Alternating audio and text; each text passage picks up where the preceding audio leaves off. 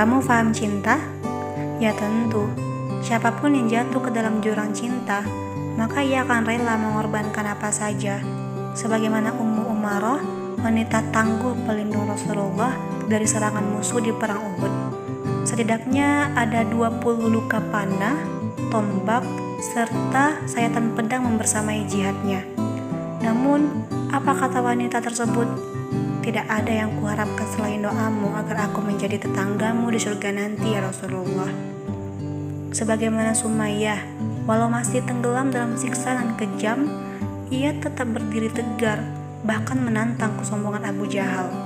Maka ditusuklah Sumayyah dari selangkangan hingga tembus ke punggung. Namun, apa katanya?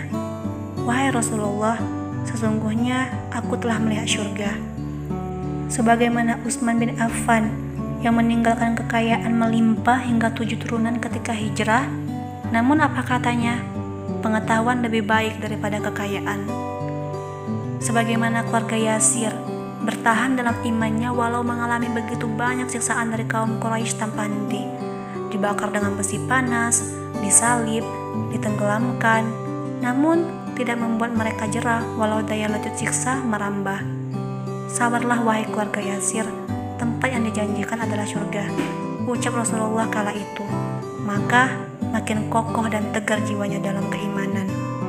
Itulah bukti cinta yang membutakan, melahirkan pengorbanan demi sebuah ungkapan rasa yang tertahan.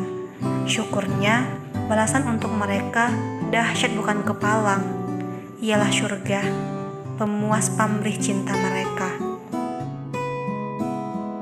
sujud syukur bagi mereka yang tepat menembakkan panah cintanya, yakni kepada Allah dan Rasul, sebagaimana tiap detik dari getaran rasa tidak akan menjadi sia-sia. Sekarang, ke mana arah panah cintamu?